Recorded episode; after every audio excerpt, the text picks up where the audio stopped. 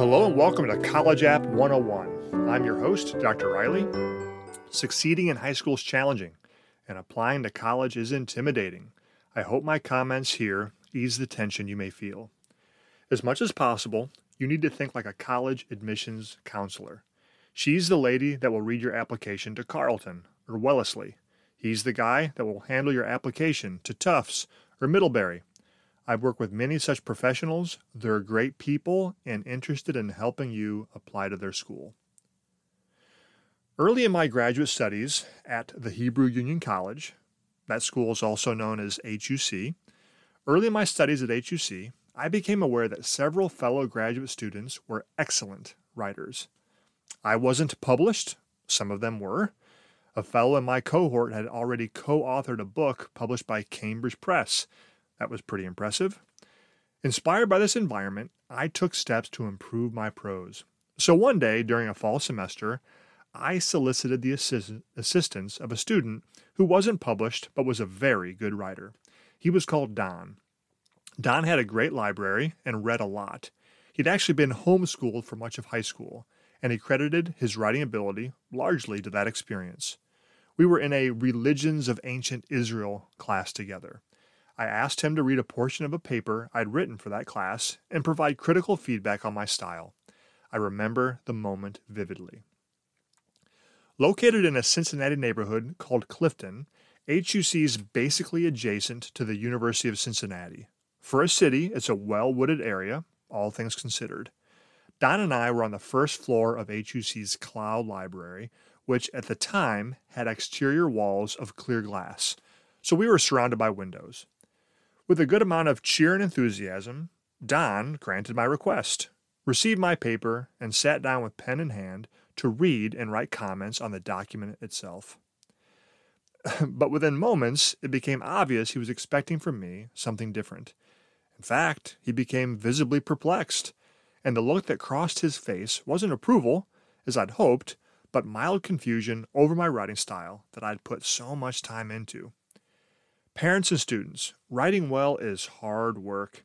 If you've read a good book, a compelling article, a lucid essay, then there's a good chance one, the author took adequate time to produce it, and two, other people, like an editor or someone comparable to Don, improved it by their candid comments.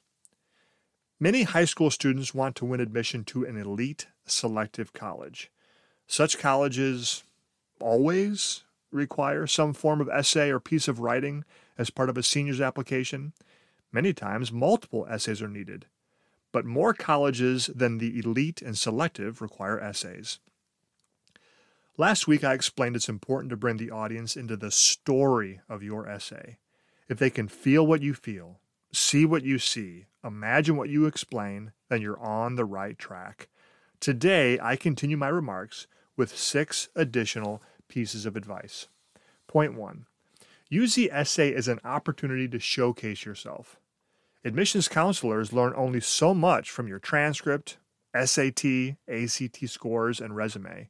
Use your essay to explain something about yourself not evident elsewhere in your application. Point two be yourself and be honest. It may be tempting to write something that you believe the college wants to hear. Resist that temptation it's best to stick to the truth. Telling someone what they want to hear in a disingenuous way leads to regret. Number three, the essay prompt may have multiple questions or points.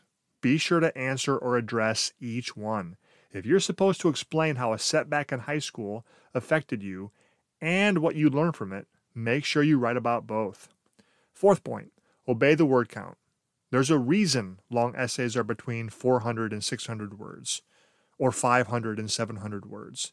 Admissions counselors read many essays, and it's frustrating when they open an essay expecting one and one half pages, three paragraphs, and less than 700 words, and it's three pages of 1500 words. Conversely, don't write an essay with 100 words when the range is at least 400 or 500. Number five, draw a connection between yourself and the audience. You do this by mentioning why that particular college will help you achieve your goals or fulfill your dreams. State your intended major, a certain professor, a student activity at the college.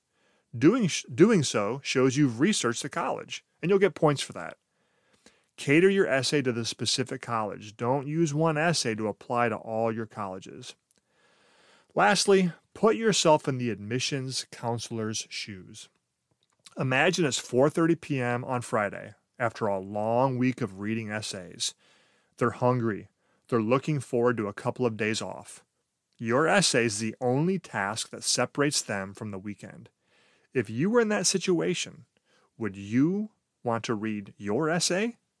Is it going to keep them awake when they're tired? If not, revise and make it more interesting.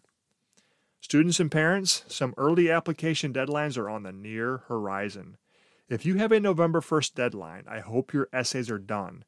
If not, use my comments here as inspiration to write.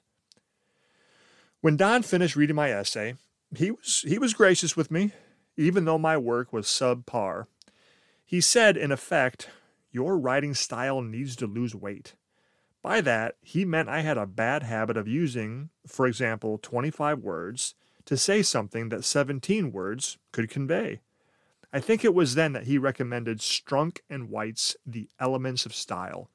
It's a short handbook on writing well. I've read my copy nearly three times. You would do well to get your own copy.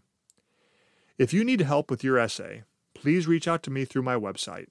My advice on essays is to be continued next week. Until then, I'm your pre college advisor, Dr. Riley. For more information about succeeding in high school, college apps, or to contact me, visit my website at collegeapp101.com.